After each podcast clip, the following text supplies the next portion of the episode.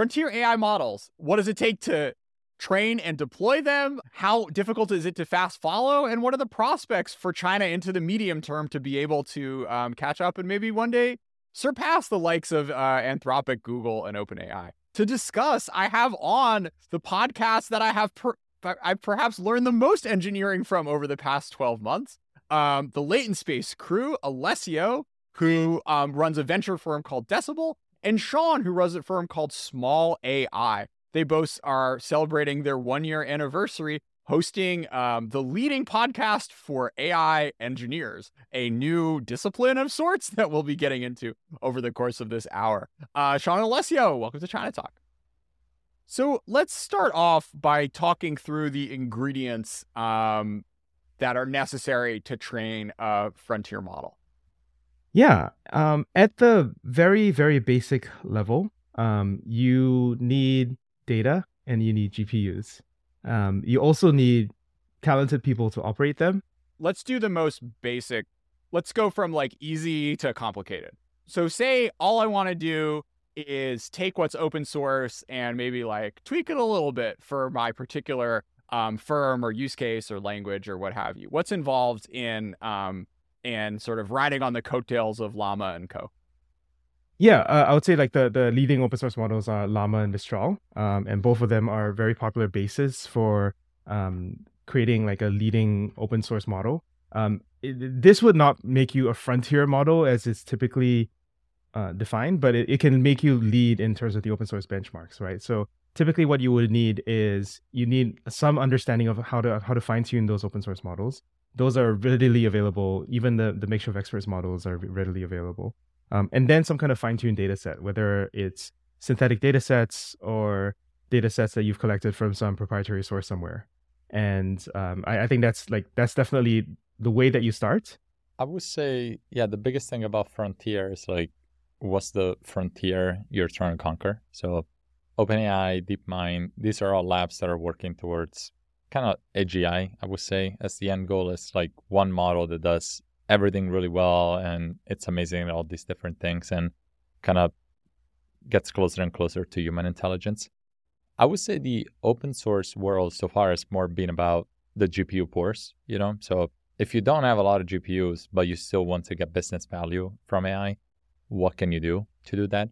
That's a whole different set of problems than getting to AGI. A lot of times it's cheaper to solve those problems because you don't need a lot of GPU. Sometimes you need maybe data that is like very unique to a specific domain, or you might need a different product wrapper around the AI model that the larger labs are not interested in building. Um, so yeah, that's really how the market is bifurcating right now. So the open source world has been really great at helping companies taking some of these models that are not as capable as GPT-4 but in a very narrow domain with very specific and unique data to yourself, you can make them better. Um, so yeah, I would say data is definitely at the core of it. Now that the, if you think about Llama and Mistral as like a, um, a GPU donation to the public, like these models have been trained by Meta and by Mistral. So now you don't have to spend the, you know, $20 million of GPU compute to do it. You can only spend a thousand dollars on Together or on Mosaic ML to do fine tuning. So all of a sudden the the math really changes. But so the data is important. But if you want to build a model better than GPT-4, you need a lot of money. You need a lot of compute. You need a lot of data. You need a lot of smart people. You need a lot of everything. So that's yeah. a that's a much harder task. So one of the ways I've like thought about conceptualizing the Chinese predicament, maybe not today, but in, you know, perhaps 2026, 2027 is like a nation of GPU poors where, you know, if the export controls end up playing out the way that uh, the Biden administration hopes they do, then, you know, you may you may channel an entire an entire country and, you know, uh, multiple, you know, enormous uh, billion dollar startups and firms into going down these development paths which um, you know, are kind of uh, you know not necessarily the the the the, sexiest from a you know creating god perspective but may end up continuing to only lag a, a few months or years behind um uh, uh, behind what's happening in, uh, in in the leading Western labs. So a few questions that sort of follow out over that. Do you guys have a you know what are the sort of like mental models or frameworks that you use to think about what the gap between what's available in open source plus fine tuning as opposed to what the leading labs will come out. What is sort of like driving that gap and how you may expect that to play out over time? Yeah the, the sad thing is as time passes we know less and less about what the big labs are doing because they don't tell us at all. Like we don't know the size of gpt-4 even today. Uh, we we have some rumors and hints as to uh, the architecture just because people talk. And you know, uh, one of our podcast's early claim to fame was having George Hotz on, where he leaked the GPT-4 uh, mixture of experts details. But um, it's very hard to compare, you know, Gemini versus GPT-4 versus Claude, just because we don't know the architecture of any of those things. Um, and uh, it's all it's all sort of closed door research now as as these things become more and more va- valuable. Uh, that said, um, I do think that the large labs are all pursuing like step change differences in model architecture that are going to really make a difference. Whereas the GPU poors are typically pursuing more incremental changes based on techniques that are kind of known to work that would um, that would improve the the the sort of state of the art open source models um, you know a, a moderate amount. Um, to date, even though GPT-4 finished training in August 2022, um, there is still no open source model that's that even comes close to the original GPT-4, much less the November 6 GPT-4 Turbo that was released. Uh, that is even better than GPT-4. Um, so um, you know the closed models are well well ahead of the open source models, um, and the, the gap is widening. We can talk about speculations about what the big model labs are doing. We can also talk about what some of the Chinese companies are doing as well, which are pretty interesting from my point of view. Um, but those are those seem more incremental versus what the big labs are likely to do in terms of like the, the big leaps in AI progress that we're to likely to see this year. Yeah, and I think the other the other big thing about open source is like retaining momentum. So a lot of open source model, a lot of open source work is kind of like things that you can get out quickly that get interest and get more people looped into contributing to them versus a lot of the labs do work that is maybe less applicable in the short term that hopefully turns into a breakthrough later on.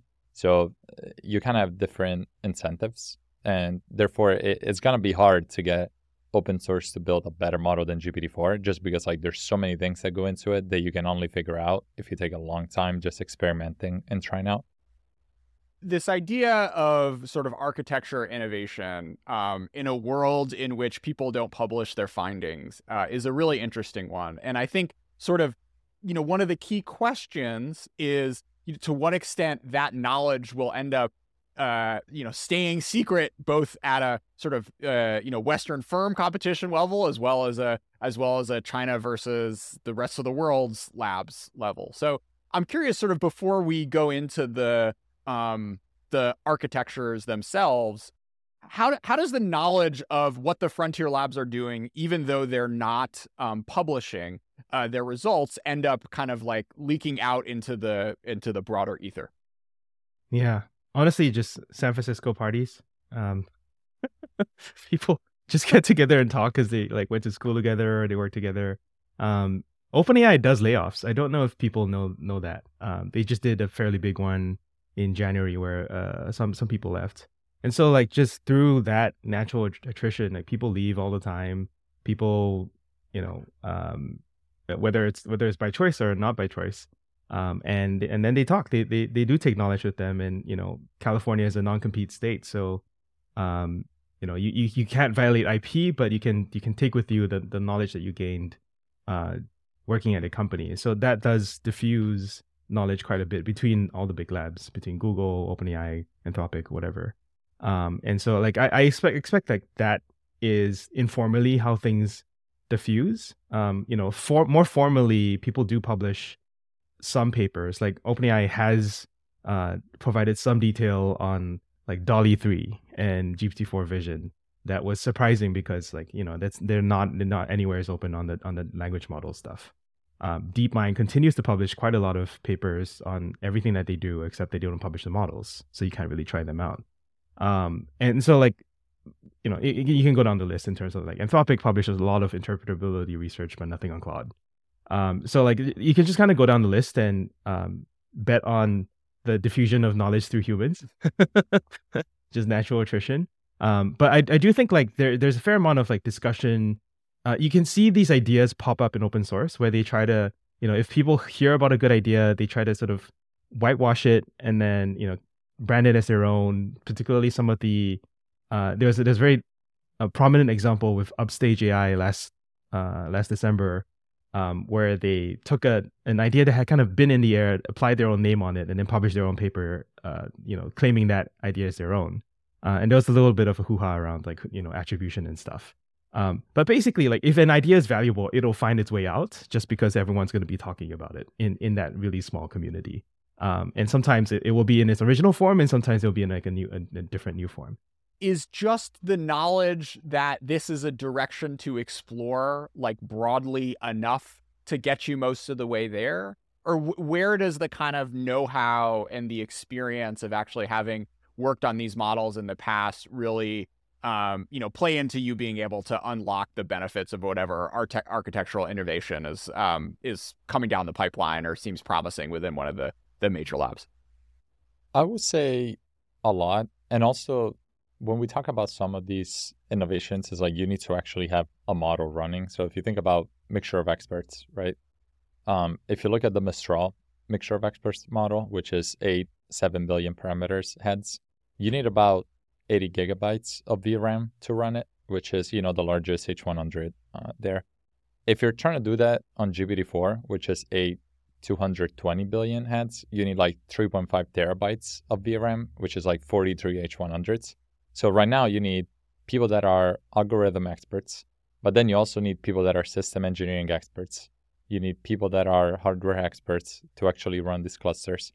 So it's really the know-how it's across a lot of things. So you might even have people leaving OpenAI that have unique ideas, but don't actually have the rest of the stack to help them put into use, you know, because they cannot actually get some of these clusters to run at, at the scale.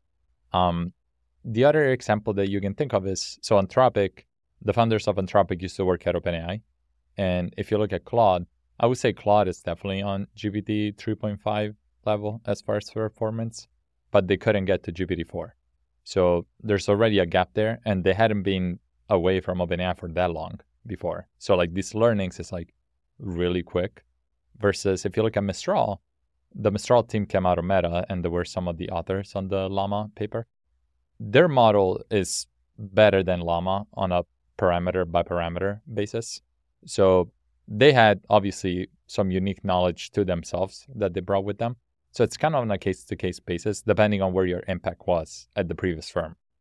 Um, so you know, this is the big question, right? Is like, say a state actor hacks the GPT-4 weights and gets to read all of OpenAI's emails for a few months. Like, it, is that all you need? Or is there also kind of, or, or to what extent is there also sort of like tacit knowledge and the architecture already running and this, that, and the other thing um, in order to be able to run as fast as them? Oh, yeah, for sure. A bunch of uh, architecture that's encoded in there that's not going to be in the emails. Uh, yeah, depends what degree of pwnage you're assuming. Um, if you're just if you're just talking about um, weights, you know, weights obviously you can publish uh, right away. Um, um, just weights alone don't doesn't do it. You have to have the code that, that matches it up, and sometimes you can reconstruct it from the weight, sometimes you cannot. Um, but let's just assume that you can, you know, steal GPT-4 right away. Um, then you, you're going to the level of communication. Then you're going to the level of tacit knowledge and um, infrastructure that is running.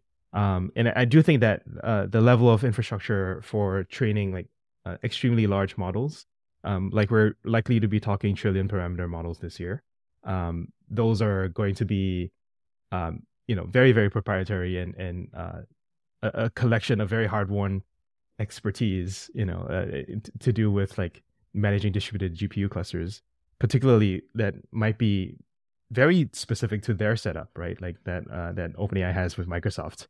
Uh, that Microsoft effectively built an entire data center out in out in Austin uh, for OpenAI, and um, yeah, I mean, like I, I I'm not sure how much of that you can steal without also stealing the infrastructure. I think in a way you've seen some of this discussion. Well, we did in a podcast, maybe on social media in the same way, but uh, during the the semiconductor boom, you know, with the USSR and Zelenograd and some of that, uh, you can obviously copy a lot of the end product, but it's hard to copy the process that take you to it. And then once you're done with the process, you very quickly fall behind again. So it's like, yeah, if you got the GPT-4 weights, again, like Shawn said, the model was trained two years ago. So you're already two years behind once you figured out how to run it, which is not even that easy, you know? So that's really the hard part about it. And software moves so quickly, you know, that in, in a way it's good because, you know, you don't have all the machinery to construct, you know, you don't have all of that. But at the same time, these this is the first time where software has actually been really bound by hardware, probably in the last 20, 30 years. So yeah, even getting even if you got GPT-4, you probably couldn't serve more than like fifty thousand customers. I don't know, thirty thousand customers. There's just like not that many GPUs available for you to buy. You know, so that that's kind of the other the other part. Is like yeah, academically, you could maybe run it, but you could not compete with OpenAI because you cannot serve it at the same rate. Yeah, I mean it's it's really interesting thinking about the sort of like challenges from an industrial espionage perspective, um, comparing across different industries, right? Because you know you've seen a fair amount of success with like you know Huawei and routers back in the 90s and 2000s, um, but you know more mixed success when it comes to stuff like jet engines and and um, uh, you know, aerospace, where there's like you can you can have the schematics but there's a lot of tacit knowledge in there and like building out everything that goes into manufacturing something that's as um uh, as as um uh, specific as something like a um uh, like an engine. So um it, it's a really interesting contrast between on the one hand like yeah it's software you can just download it um but also um you can't just download it because you're training these new models and you have to deploy them uh to to to be able to uh, end up having the models uh, have any economic utility uh, at the end of the day.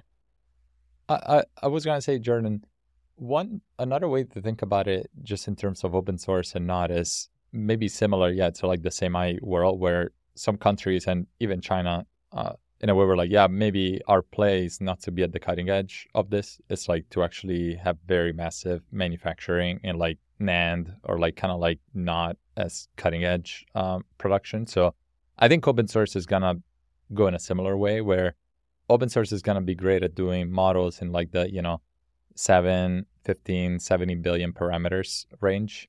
And they're gonna be great models. They're gonna be very good for a lot of applications. But is AGI gonna be come from like a, a few open source people like working on a model? I find that unlikely, you know? So I, I think you'll see maybe more concentration in the new year of like, okay, let's not actually worry about getting AGI here. Let's just focus on getting a great model to do code generation, to do uh, summarization, to do all these like smaller tasks.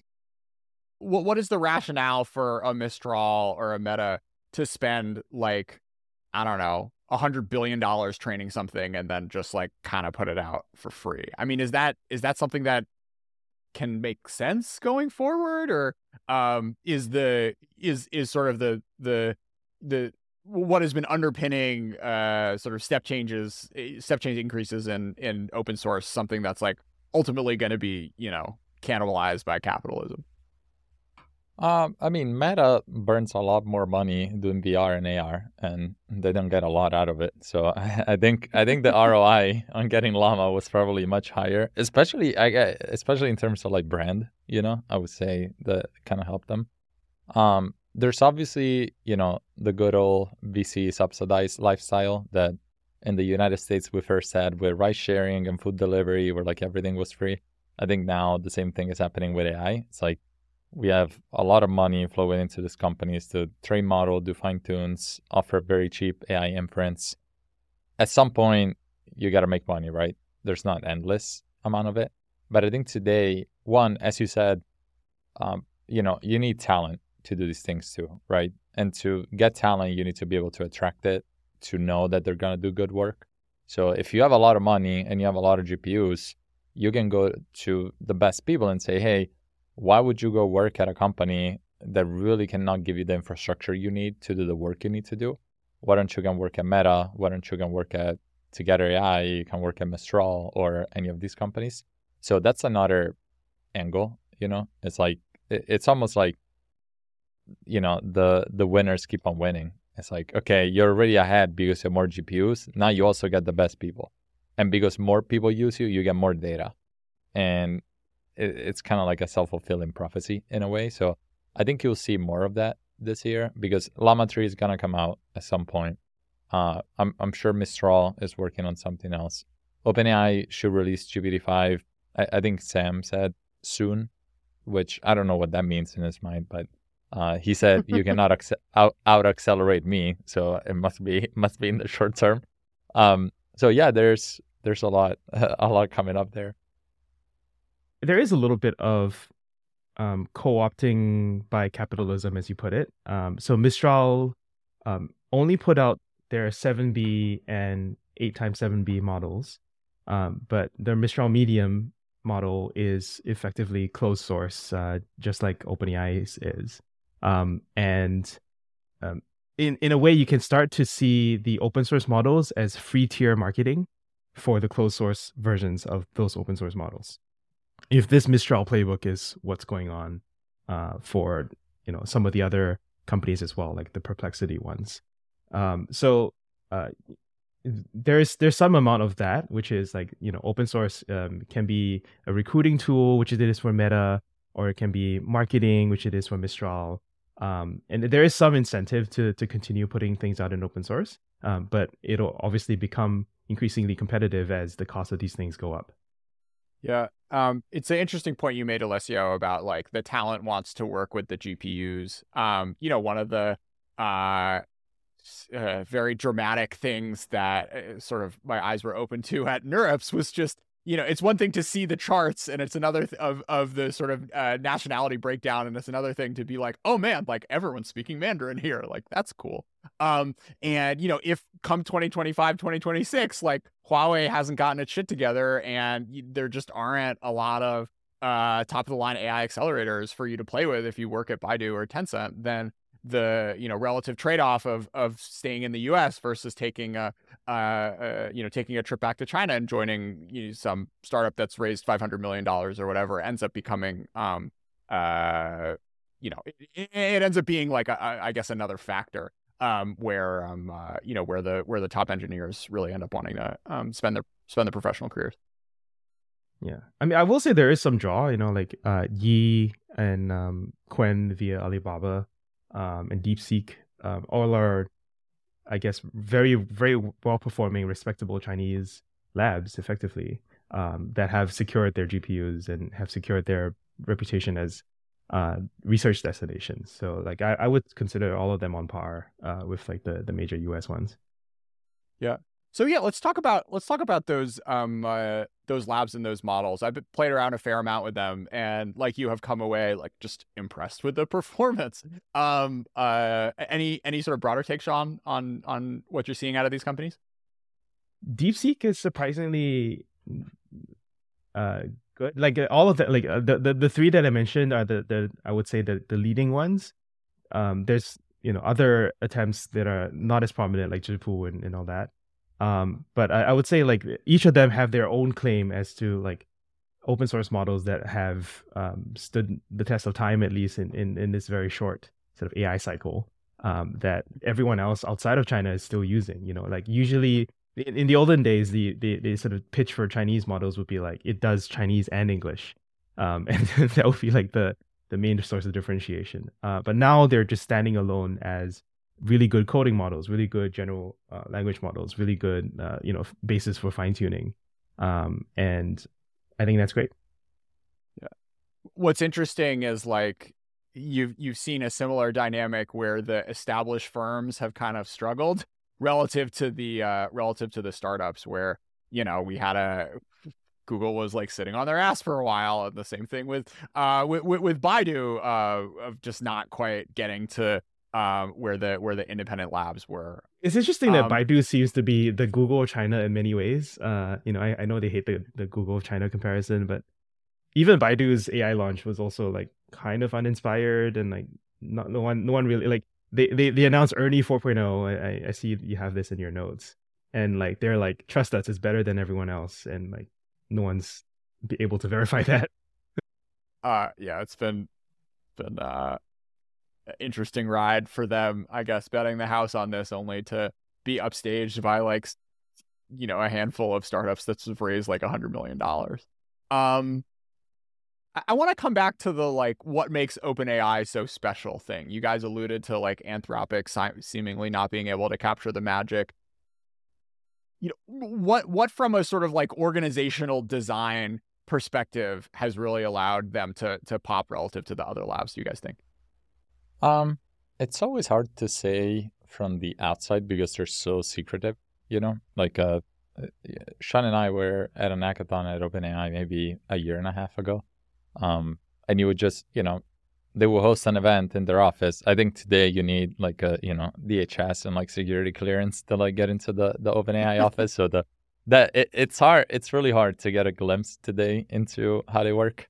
Uh, also, Rune, who's a famous you know, Twitter anon. He had this tweet as like all the people at OpenAI that make eye contact started working here in the last six months. And so I think that also the the type of people that work at the company have, have changed. Um, I would say they've always they've been early to the space, right? In in relative terms. I would say OpenAI is now, I would say five, maybe six years old, something like that. Um, a lot of the labs and other kind of like new companies that start today that just want to do what they do, you kind of get in a way second grade talent because a lot of the people that were great, like Ilya and Karpathy and folks like that, they already that are passionate about the mission, they were already there. So going back to kind of like, you know, the talent loop, it's like, oh, I want to go work with Andrej Karpathy. I should go work at OpenAI. I want to go work with Sam Altman. I should go work at OpenAI. Um, so that that has been really really helpful. The other thing they've done a lot more work trying to draw people in that are not researchers with some of their product launches. I actually don't think they're really great at product on a on an absolute scale compared to like product companies. I would say you know the gpts and the plugin store they're kind of half baked but it inspires people that don't just want to be limited to research to go there. And then that's what then helps them capture more of like the broader mind share of like product engineers and like AI engineers, and they're more in touch with the OpenAI brand because they get to play with it. So I think that has been one thing. And for example, Claude, I don't think many people use Claude, but I use Cla- I use Claude API, but like I don't really go on the Claude chat. Like there's really not. It's just really a simple text box, you know. So like it makes it also hard for exploration.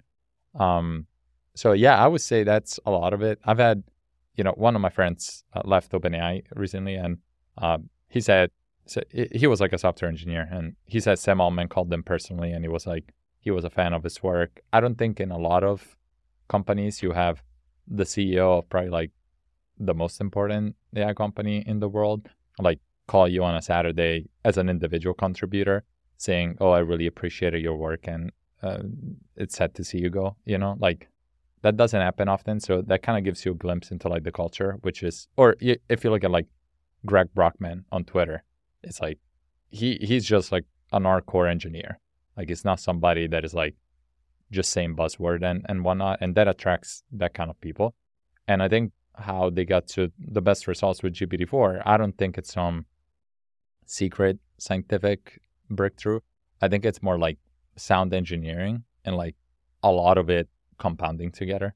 So I, I think that's what the other labs need to catch up on. It's like they probably have similar PhD level talent, but they might not have the same type of talent to get the infrastructure and the product around it. I, I there there have been a few comments from Sam over the years that um, I do keep in mind whenever thinking about the building of OpenAI. Um, he actually had a blog post maybe about two months ago called "What I Wish Someone Had Told Me," which is probably the closest you'll ever get to an honest, you know, direct reflection from Sam on how he thinks about building OpenAI. Um, and a lot of it is like fighting bureaucracy, um, spending time on recruiting, you know, focusing on outcomes and not um, process like you know process. And uh, I, I think for me, the the more interesting reflection for Sam on ChatGPT was that um, he realized that you cannot just be a research only company. You have to be sort of a full stack research and products company. And I think now with you know his venture into chips, which he has strenuously denied commenting on, um, you know he's going even more full stack than than most people consider full stack. And um, I do think like that seems to be working quite a bit in AI, where like um, not fo- not being too narrow in your domain and and being general in terms of like thinking about the entire stack from first principles and what what you need and what needs to happen from first principles and then hiring the people um, to to get that going um, i think it seems to be working for them really well yeah I felt I felt a little bad for Sam. Like those Chips Act uh, uh, applications have closed. I don't think he'll be able to get in on that gravy train. But it was funny seeing him talk uh, being like, on the one hand, yeah, I'm gonna raise seven trillion dollars and like you know chat with Raimondo about it just to get you know just to get her take. Um, uh, Alessio, I want to come back to one of the things you said about the sort of breakdown between having these you know research researchers and the sort of like engineers uh, who are more on the system sides, like doing the actual implementation. And you know, th- there's like a long tradition in uh, in these sorts of labs types organizations where the type of culture that you want to create in order to make it welcoming and exciting for um, researchers to give up academic careers um, is kind of different from the ones where you know you're all about production and we've heard lots of stories uh, uh, probably uh, impersonally as well as reported in the news about the challenges that DeepMind has had in kind of changing modes from this like we're just like researching and like doing stuff we think is cool to like Sundar being like, "Come on, like I'm under the gun here. Everyone wants to fire me. Like let's let's ship some stuff already." Um, uh, maybe explore a little bit more about the the tension uh, as these organizations have to kind of like walk and chew gum at the same time. I see a lot of this as uh, so. What we do at Decibel, we invest in early stage software infrastructure. So it's usually we're the working with the founders to build companies. So I've I've seen a lot of how the talent evolves at different stages of it. I, mean, I just mentioned this with OpenAI, right? Like OpenAI is not that old; it's only like five six years old. If you think about Google, you have a lot of like a talent depth in a way you could call it the same way you think about tech with like tech depth in code like talent is similar where like when you're trying to like reorganize yourself in a new area you have a lot of people that were there before that might not be ready for what's next. So if you think about AI five years ago, yeah, if you think about AlphaGo, it's like the pinnacle of like AI, right? It's kind of like a research project. You know, you're playing you're playing Go against like a person, but there's not really like they're bringing the computers to to the place and they're all sitting there running the algorithm in front of them. It's not like a product. Versus all of a sudden, it's like, oh, OpenAI is like 100 million users. Like we need to build Bard and Gemini and like compete with them. Uh, that that's a completely different ballpark, you know, to be in. And some people might not want to do it. You know, they might not be built for it. But then again, they're your most senior people because they've been there this whole time, kind of spearheading DeepMind and building their organization. So I think it takes a little bit of time to recalibrate that. And we see that in definitely a lot of our founders are people that were previously large companies and felt like the company could not move themselves in a way that is going to be, you know, on, on, track with the new technology wave, um, and end up starting starting new company. I think what has maybe stopped more of that from happening today is the companies are still doing well, especially OpenAI. I mean, OpenAI is like an amazing business. I don't really see a lot of founders leaving OpenAI to start something new because I think the consensus within the company is that they are by far the best, that by far the best model, that by far the best access to capital and GPUs, and that the best people. So there's not, you know, leaving OpenAI and saying I'm gonna start a company and like dethrone them is kind of crazy, you know. So I think you see maybe more of that in vertical applications where people say, OpenAI wants to be. I, I use this analogy of like synchronous versus asynchronous AI. Like OpenAI is like very synchronous. It's like you go on ChatGPT and it's kind of like one on one. You use their chat completion API, you do one on one. And then there's the whole asynchronous part, which is AI agents, it's um, co-pilots that kind of work for you in the background, things like that.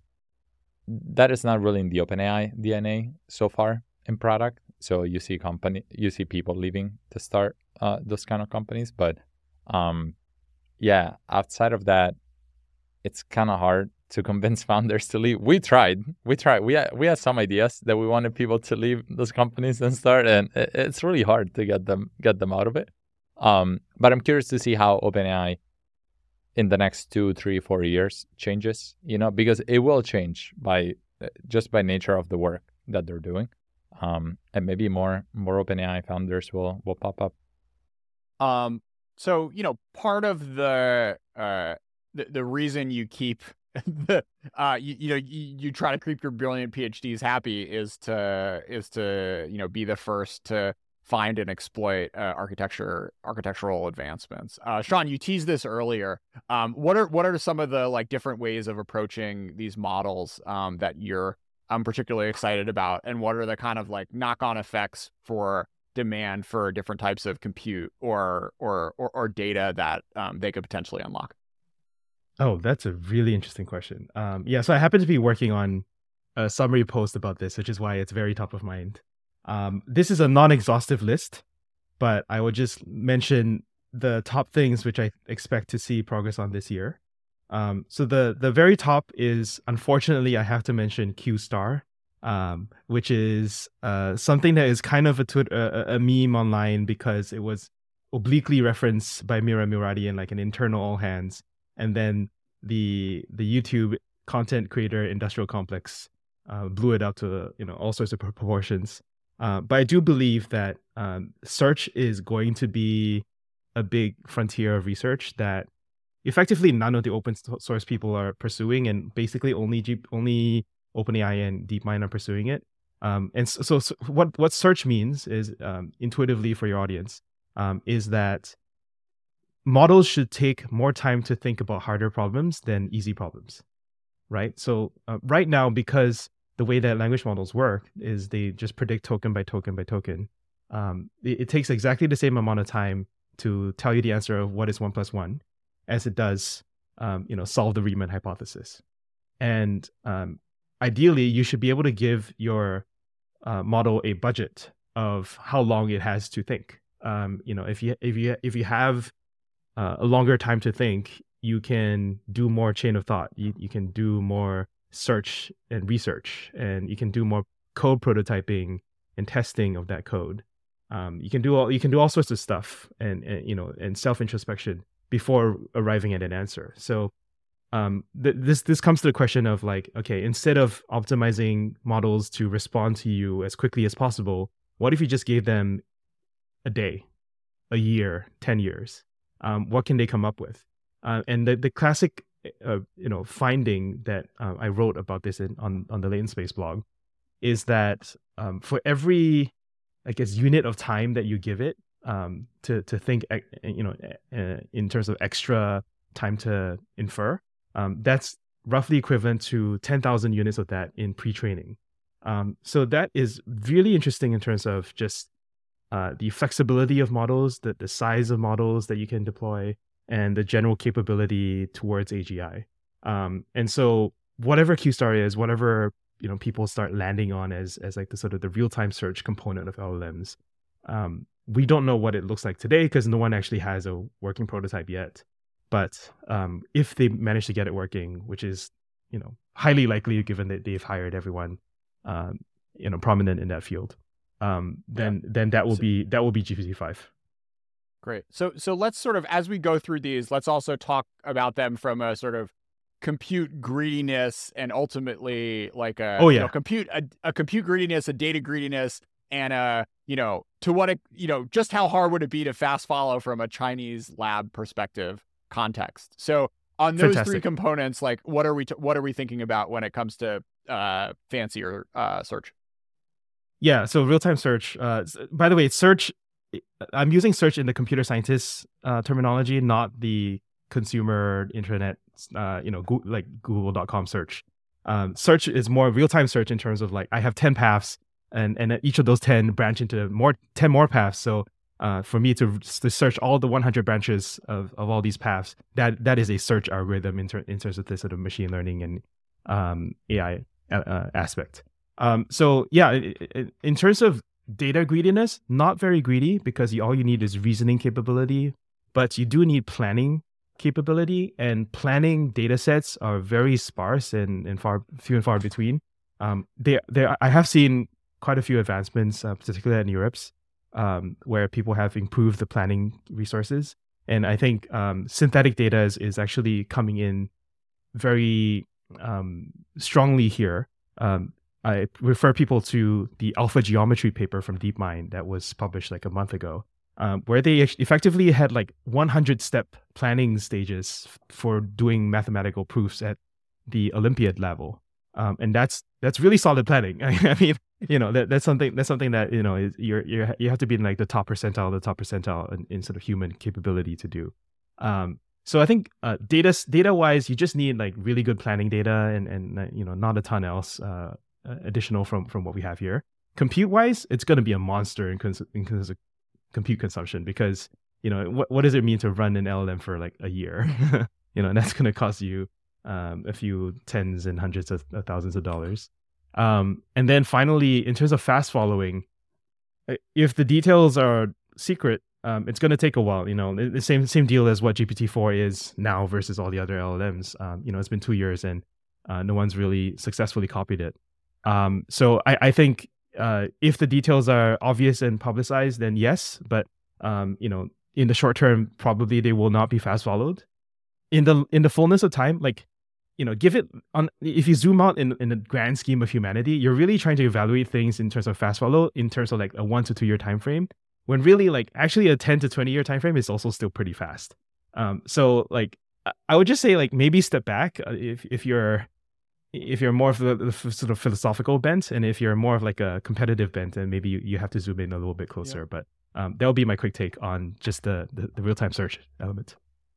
Yeah, I mean it's a it's a you're you're you're jumping ahead of my questions because I I do think like if you're thinking about like long term, okay, to what extent will AI be able to unlock productivity growth in this economy over a 10 to 20 year horizon? Like it doesn't really matter if it takes like one or three or you know five years to figure out just how QStar works, but the sort of big question, I guess, is like if you actually need foreign GPUs, regardless of how nice your model is, in order to be able to like have the smart one that can actually, you know, uh, uh, sort of increase productivity in your factory or your services company or, or, or what have you. Then you start to get that kind of like differential impact of what AI can do for your economy over time, as opposed to just like having the time series be like lagged by um uh, uh, lag by a few uh. years while engineers across the Pacific just, you know, figure out what it is that you um, uh, came up with from a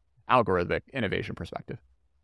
Yeah, I uh, got you. Uh, you know, I'll, I have, I'll, I'll leave, uh, leave it to Alessio to mention that. But like, I, I think one thing that where we're a little bit more um, sanguine about this sort of foreign GPU, GPU ban thing is that I don't think compute is like at the limit that specialized. Um, if you just need a lot, ton more compute, uh, I think there's a Chinese phrase which I, I don't know how, how often Chinese is spoken in China Talk podcast, but uh, 滥竽充数.滥竽充数. So like you know, using using like a lot of poorer GPUs uh, can make up for like really like you know a few fewer really good GPUs. Like so, quantity can can can make up for quality um, in some in some respects. And we are talking to like Together AI, we're talking to uh, MLC, we're talking to modular. There's there's any amount of engineering focused on running uh, compute and e- even training workloads on he- uh, heterogen- het- heterogeneous compute, like non NVIDIA compute. Um, I don't know if Alessio would agree with that because we haven't actually mm-hmm. discussed this. Um, yeah, I, I think there are a lot of things there. So if you think about GPU alternatives and how sometimes the hardware development has been separated by the software development. You had like Cerebras come out with their own chips, and they were like, "Oh, let's just put a massive amount of SRAM on chip." And there's they put like I think like 40 gigabytes is like the max. They were like, a model is probably never going to be bigger than 40 gigabytes. So you can always fit it on it. But then now the largest models are like, you know, 3.5 terabytes of, of VRAM you would need to run them. So all of a sudden, you've done all this work trying to improve the hardware, you know, and like it's kind of been a waste because the software was going a different way. And I think like, especially with a China lens, if you think about the GPU ban, the big question is like, how do we try and make work with what we get access to, you know, and like Sean said, maybe just like, you know, it's to be less efficient, but like you do it at a larger scale. Or do you take the gamble of saying, oh, we're to build our own, accel- uh, you know, acceleration platform that might be different than what NVIDIA is building and then hope that the best research in, in the world is like going in the same direction? I, I think the US doesn't really have that because NVIDIA works closely with OpenAI like uh, you know microsoft and openai work closely together to build the data centers once you have the gpus so there's more cohesion between hardware and software. But i think once you get cut out of the hardware pipeline all of a sudden you have to decide okay are we just again being fast followers and using the same architecture? Are we going to try and build a different architecture maybe for our own needs? Um, it's really hard. That that's above my pay grade but that's kind of how I would I would think about it, and maybe eh, you know I know there was a lot of um, a lot of discussion about the Huawei like a uh, seven uh, nanometers um, like work that they've done recently. So obviously there's a lot of latent manufacturing capability, you know, in in China. Um, but yeah, uh, I'll, I'll find out on your newsletter. You know, you're definitely not gonna find out about that on Latent Space. It's gonna be on on China Week, China Talk. Well, no, it's interesting you frame it in that way, Alessio, because earlier in this conversation, you were like, look, you know, these open source GPU poors, they're fucking around. But like at the end of the day, we're, we're not going to count on them for big innovations because they're just constrained by uh, the amount of capital that they have. But like, look, if you have like an entire nation of some of the best engineers in the world who are the ones exploring these different sort of more compact uh, models or what have you, um, it's it's the the range of outcomes I think is a lot wider than just like people who aren't good enough to get jobs or you know are just too weird to get jobs at Google and at DeepMind or or OpenAI, kind of messing around with um you know some some money from uh from a from a you know Series A or what have you. Um, and uh, I guess we'll have to see. But maybe this is a good transition back to to Sean and his um, uh, you know, uh, model innovation tier list. Um, what do we what do we oh, have yeah, after yeah. Uh, after Q Star. Yeah, um, I'll just quick, quickly mention that you know there's always you know the the the, the let's just, let's just diplomatically call it the Taiwan option, and then also uh there uh, uh I think I think at the at the limit for like for Chinese AI like you can leave things to private industry for so long, but at the end of the day the government has to like want this if for it to happen, and I don't feel like they want it enough. Um, so like I'll, I'll put that there. Like you know, this is not going to happen um, at a at a massive scale in in in a, in a way that China needs it to, unless China China's the Chinese government wants it. Um, and so, you know, I'll, I'll leave that sorry, there. And and, um, and, and and sorry, and by this you mean like uh, the, the a, frontier AI tr- movement. Yeah. Gotcha. So what's uh, your so what's leading your leading of, labs? Yeah, and and what's your sense of why why is your take that the appetite for for this particular um, push isn't isn't quite extant yet. Um, I think LLMs are fundamentally a little bit heretical. The the fact that you can generate your own truth, um, and and the Chinese government may not be happy with that. gotcha. um, um, so so yeah, I mean, uh, this this this might get into more political discussions than, than we can afford.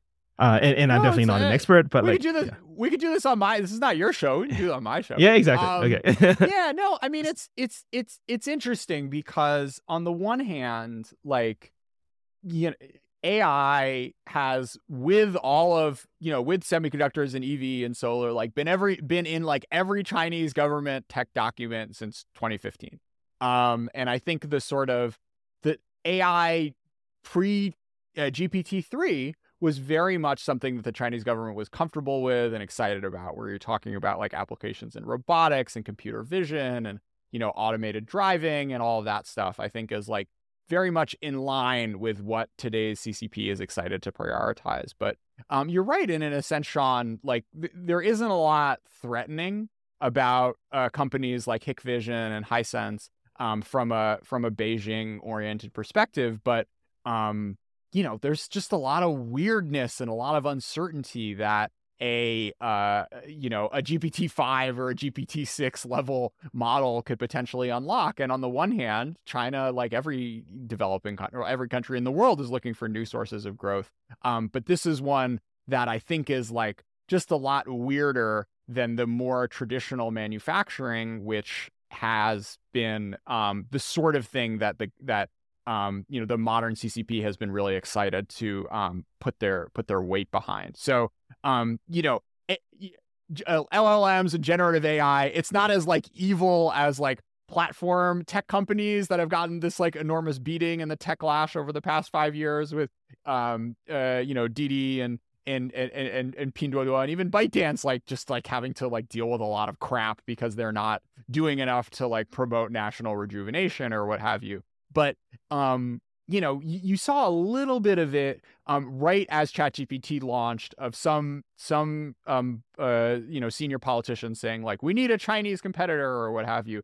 Um, but there hasn't really been nearly as much focus on that. Maybe just because there's enough else going on with the economy um, that it's kind of hard to uh, uh, focus on on on this in particular, or maybe they're sort of stressed out about um, the GPU ban. There's like enough sort of chip stuff to to get on people's mind. But it has been striking to me how you know, while the rest of the world is, and a lot of like Chinese domestic media is still very much, is still very focused on, um, you know, what's coming out of DeepMind and OpenAI and how important this is. And like, you know, ChatGPT uh, tutorials like going viral um, on Bilibili or whatever. But um, the sort of government level support that you've seen over this for the semiconductor industry over the past um, uh, 10 years with, you know, tens, hundreds of billions of dollars being poured in this way than that, like has not really materialized um, when it comes to uh, these AI labs that are going to be the ones trying to do the um, frontier pushing or, or fast following um, uh, from a from a model generation and deployment perspective.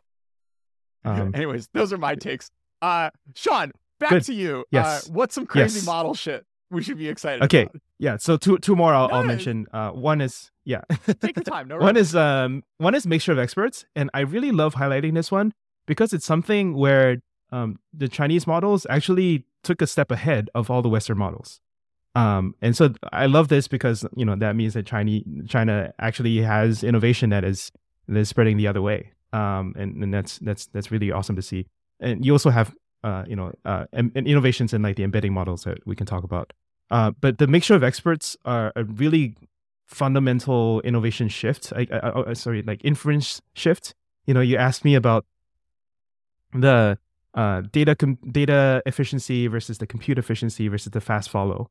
Um, so maybe I'll, I'll, quickly mention what a mixture of experts is. So in, instead of one dense model, um, which is uh, likely to be the, the, the, kind of the kind of model that GPT three was, um, GPT-4 and above, as well as um, DeepSeek MOE and Mixtral from from the Mistral um, uh, uh, folks, uh, are all mixture of mixtures of expert models where you combine something like eight to 32 or 64 experts um, um, in, in in answering uh, a model, in, in, answering a specific question that comes in. So you you send in a question, and instead of it uh, querying one model, it actually has a routing layer that, that, smartly routes it to a model that is best suited to answer it, except that it doesn't work the same way that it would for a human group of experts. So, you, uh, you know, a, a, typical collection of humans, you would have them specialize in a particular domain. You're the finance person, you're the medicine person, you're the law person. Um, the the sort of machine learning mixture of experts don't work like that because they they never work like humans learn. Um, and they tend to specialize in very unique um, uh, differences in like the, the, the tokens that are being predicted, and the mix the mixtures are uh, routed based on a on a token level. Anyway, so I'll just I'll just like leave that there as, as breadcrumbs in case people want to follow up.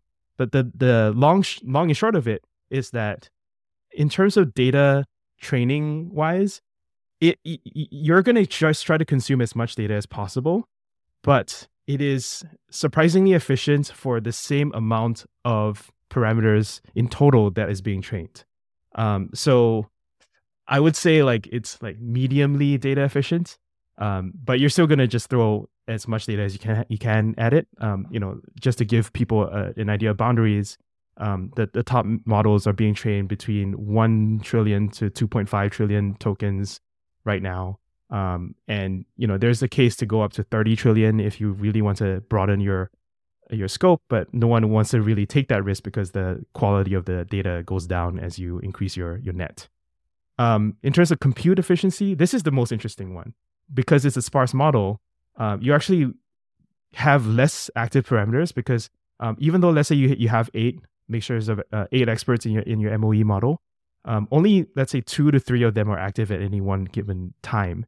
Therefore, uh, you're actually just doing less matrix multiplications all around. Therefore, um, you're actually using less compute at the, at the time.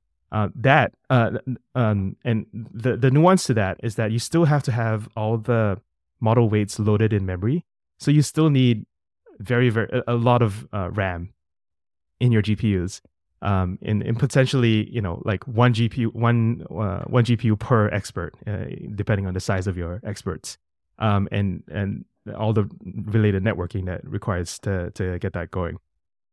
Um, and then finally, the fast follow. Um, I mean, this is the fastest fastest follow there is. Like, uh, you can slap an MOE uh, on top of any um, pre-trained model out there and have the paper out in like five days, which is exactly what happened to MOE Mamba with, with the Mamba paper that came out from Together AI. Um, so all that is is sort of my quick answer, and then I will I would single out in particular DeepSeek, um, which is, uh, is related to a link to a Chinese hedge fund. Um, DeepSeek AI as a leader in, in, in MOE models because they actually popularized this idea that you should have much smaller experts than people have been using. Um, so typically, um, like Mixtral use like a 7B um, expert model, like 7 billion parameter expert model. Um, they they sh- they shrink it down to a, a, lot smaller to like 1 to 2B. Um, and uh, also innovated in this concept that they should have a shared expert, like an, an expert that is active at all times and DeepSeek MOE is, um, I, I would say, currently the, the leading sort of MOE model architecture out there. Um, so that's interesting. That's a that's a nice win for the Chinese uh, model labs. Uh, uh, uh, I don't know. I don't know. Like, okay, um, maybe I spent all this time talking about architecture and like model requirements, but like, uh, I will say like basically it's a free, like ten percentage point improvement in all your evals if you just make like a mixture of experts thing on top of a regular pre-trained model. So in terms of like AI progress, it's like a pretty cheap win.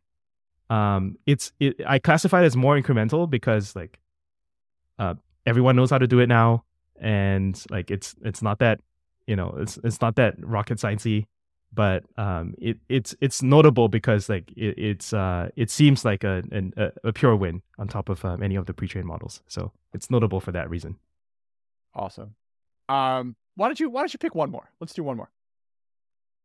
Yeah, the third one is the weirdest one. Um, this one is um, uh, let's just call it like model merging. Uh, model grafting is also it's also been called. Um, this one um, I've seen less out of the Chinese models, but um, you know it's it's very very prevalent in the open source world. Um, and this is the practice of instead of mi- instead of having a routing layer for you, you know mixing a bunch of experts, um, you literally like basically average the weights of equ- equivalent size models. Um, so literally, like you know, if one of them is has a weight of 0.5 and the other has a weight of minus 0.5, the simple average would be like zero, um, because it, you're like the midpoint between them, um, and you know, so on and so forth. Um, the, the, the what I gave you is a very simple um, concept of what an average weight is, but literally, it's like that's that's what people are doing and finding really interesting results. Um, so people are combining like let's say four different seven billion parameter models into one seven billion parameter model, um, and uh, just by just by averaging their weights and finding that they're they're you know the the results of combining all these models are better sometimes than all the constituent models they can they can often reserve uh, preserve the domain capabilities of some of the models that are that have been absorbed. Um, and then sometimes there's like different ways of combining. So like I, I just told you about like the sim- the simple linear interpol- interpolation models.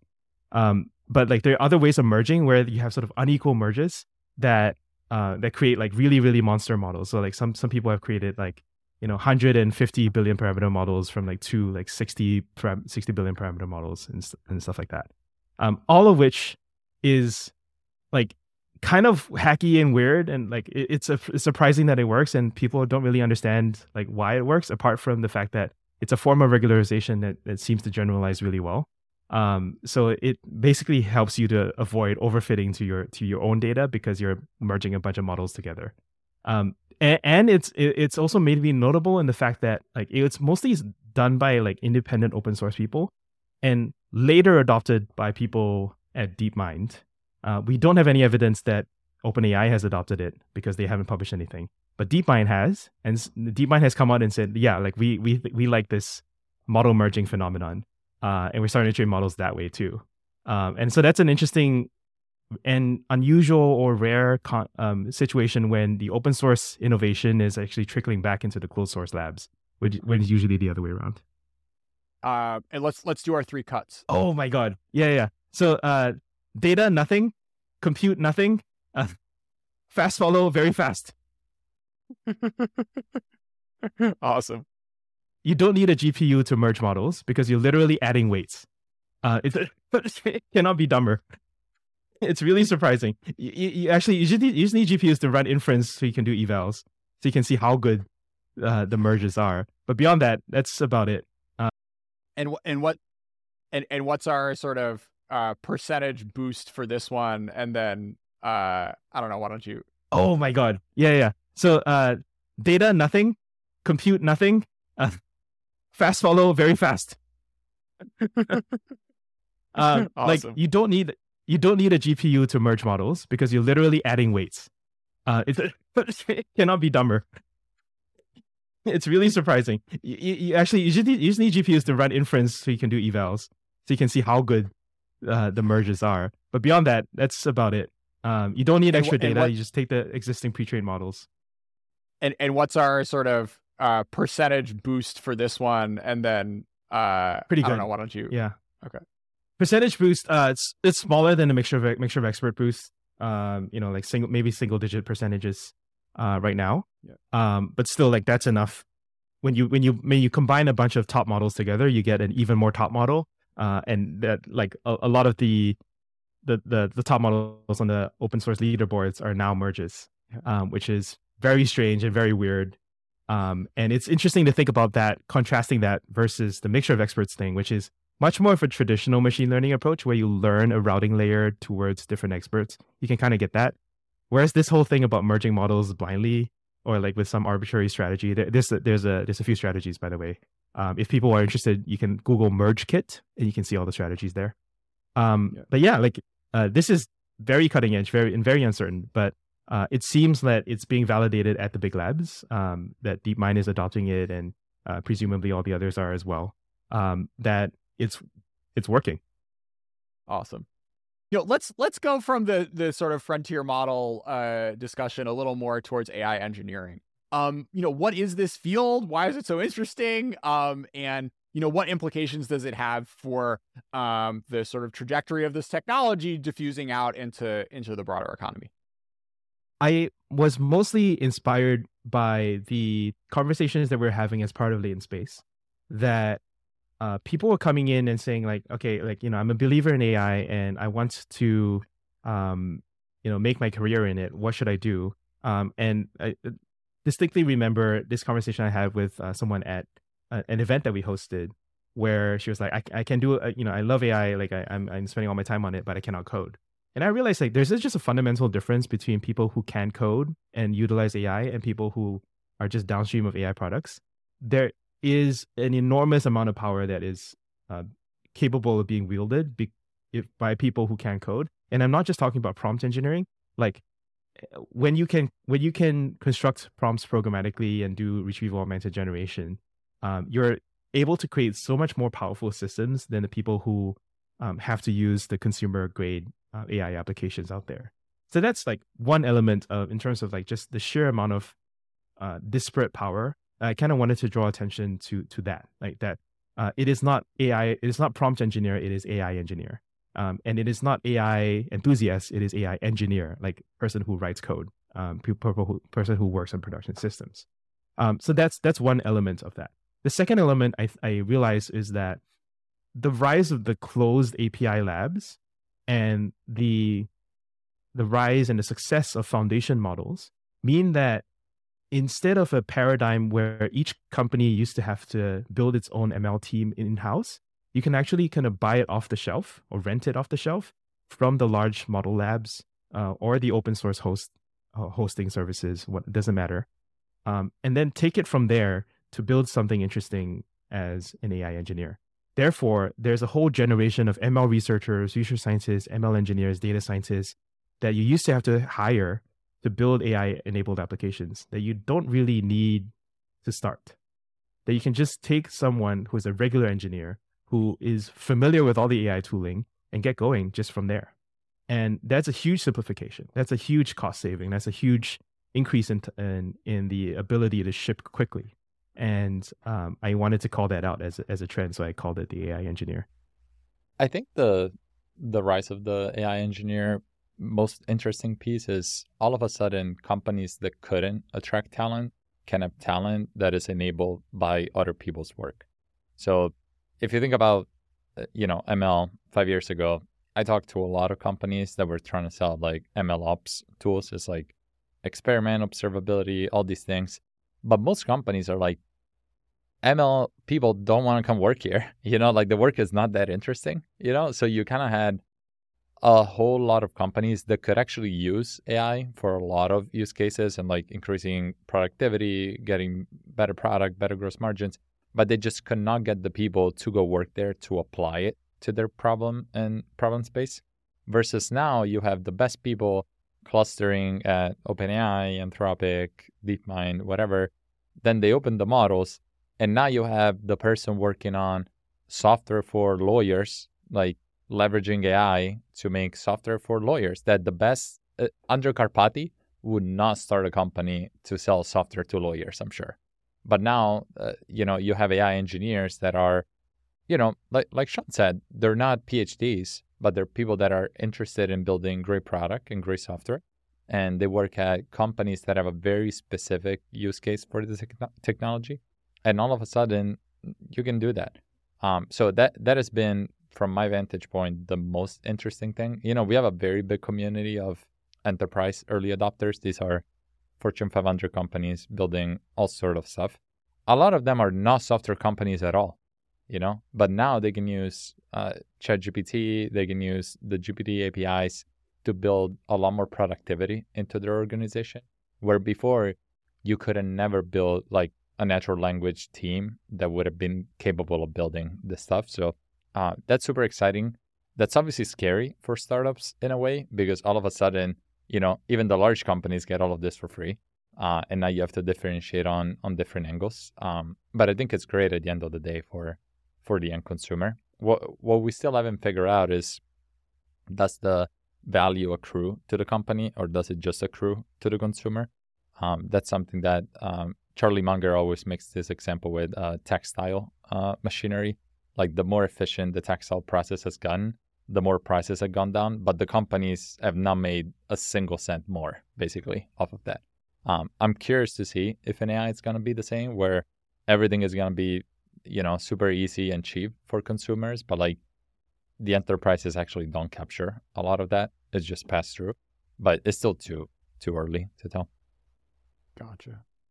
Um, any any closing thoughts, Shawn? Uh, maybe going out, you know, building off of this to our sort of 10, 20 year horizon of what all this stuff can enable. Want to, you know, take what we talked about today and and you know add add that lens to it. 10, 20 years, everything will be, you know, all this AI is like here, but it's not evenly distributed. We'll have figured out how to evenly distribute it. Um, I think the biggest change that isn't really a thing right now, but will be a thing, is on-device AI um, particularly on your phones, um, and uh, let's say within your own personal machines. Being able to plug that in into you know something that's yours, that's private, uh, that's dare I say, small, um, that you know only serves intelligent needs for for your purposes, um, I think that is going to happen. Um, I, in, you know, it, it, it will be hard to monetize because if effectively you have to be Apple or Samsung or whatever, or you know, one of the hardware manufacturers. Um, but uh, I, I I think like that is something that everybody wants. Nobody really wants to call out to like an OpenAI and like send all your personal private data uh, there. Um, everyone's only doing it just because you have like you know they, they have they currently have the top models but the moment that you know we have reached some kind of you know generally intelligent future where like if all the open source models are like good enough and like we, we can actually put them towards uh, use for for you know all our personal needs then there's absolutely no no way but local and private models uh, for your personal needs. And i think uh, and, and that's going to apply to businesses as well right? Like the b2b needs are just an amplification of personal needs. Yeah. And I think sort of that vision of the future is one that a lot of maybe my audience in Washington hasn't quite internalized is like eh, from everything we've talked about and everything I've learned from you guys over the course of listening to your show, it seems like over a long enough time horizon, it's like th- there's a pretty decent chance that you're not going to end up in a world in which these secrets, you know, these can be kept like secrets.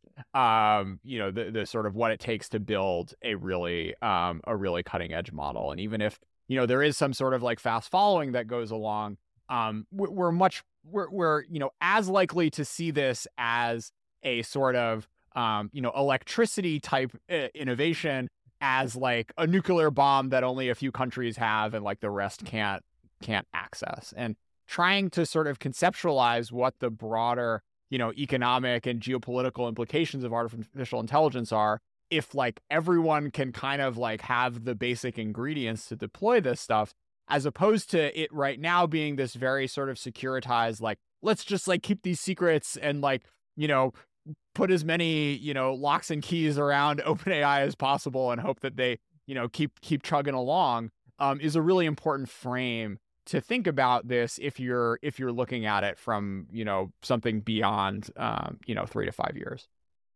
And I think in the short term, it, I think it was March 2023. We're in the Future of Life Institute did like the stop all AI development for six months letter.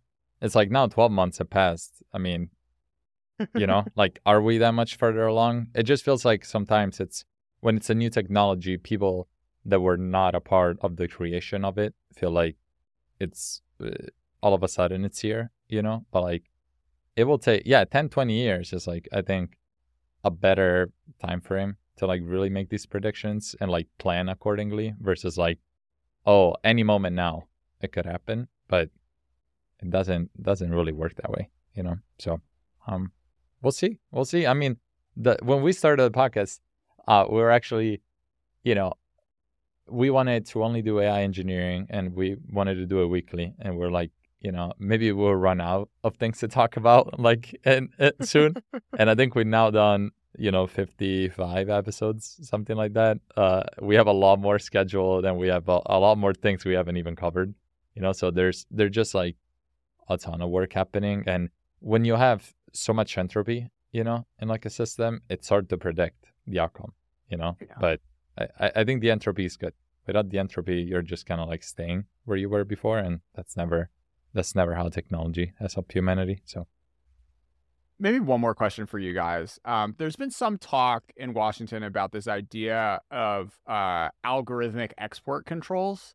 Um, thoughts, questions, comments on uh, you know that as a as like a like a feasible way to to to think about uh, you know con- controlling the trajectory of this technology? Um, it's really hard. I, I think we already struggle so much in open source software with figuring out how to actually enforce stuff like the GPL license, which theoretically means if you use, you know, if you use any code under GPL license, you have to open source everything you do. Obviously, when you read GPL code, you're gonna learn the patterns and you're gonna learn how things are built and then you're gonna re-implement it and it's like well it's not really that you know but i learned it from it so i, I think like it will be hard you would need to force everybody working on this to not talk about it publicly. And I think you cannot really do that outside of like a, a government setting, you know? Like I don't think there's been in the history of technology like a technology company that we didn't end up figuring out how they were doing a certain thing, you know? And then we talked at length about how even if you had the GPT-4 weights, how hard it would be to actually do it.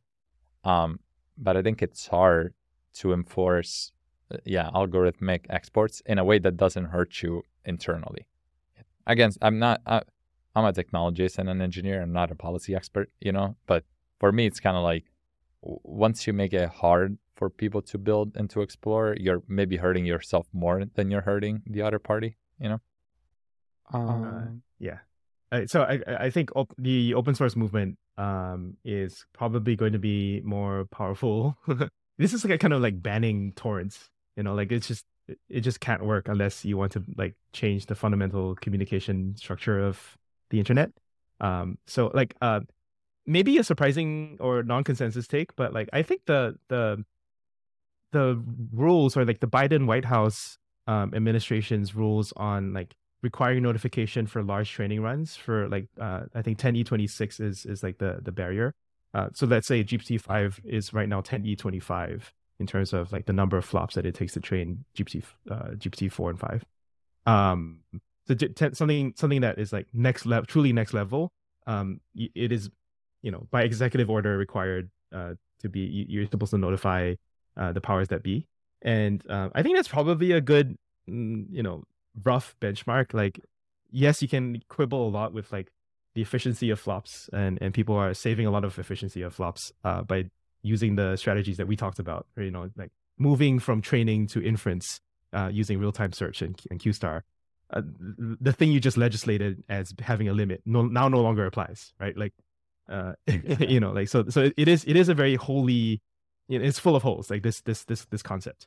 Um, but let's just say like yes, pre-training, uh, having a large pre-train stage is still going to matter, and more powerful AI is going to come with more scale. Um, then like that actually is a pretty good uh, restriction or, or limitation um, and, and, something where if you're worried about safety or national defense, um, you should just keep watch on that and keep uh, tabs on the distribution of GPUs, just like you would uh, distribution of nuclear material. Um, I, I, have one. I have one um, benchmark or metric that uh, I would like to leave your your audience with. Actually, that uh, I worked out a while ago, and it's, it's pretty fun to think about for like the ten year horizon. Right. So um, a rough rule of thumb is that compute um, roughly 100 x's, like goes up by two orders of magnitude, uh, every GPT version. So GPT three took about a person year of compute according to George Hotz. Um, and so that was about um, 1,000 A100s for 34 days. Um, GPT-4 was 25,000 A100s for 90 days, and that's about 96 person years of compute, or in other words, 100 person years of compute. So GPT-4 is 100 times the amount of compute that GPT-3 was.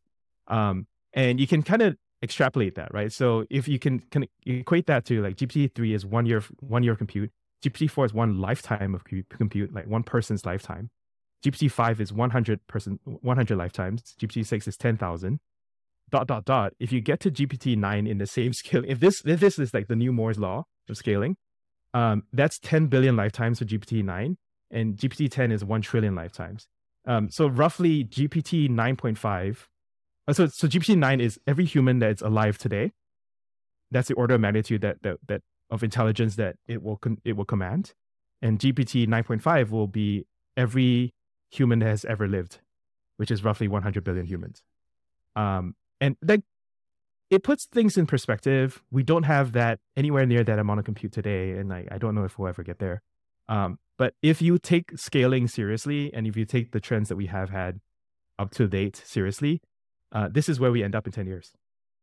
Um, and, and sorry, th- by this is what we end up with 10 years is is how it, it is how hungry how hungry they are or how it's both how hungry they are and how smart they are yeah how smart they are how much how much evolution will have happened to these things in the span of 10 years that it took us maybe 100,000 years to evolve gotcha.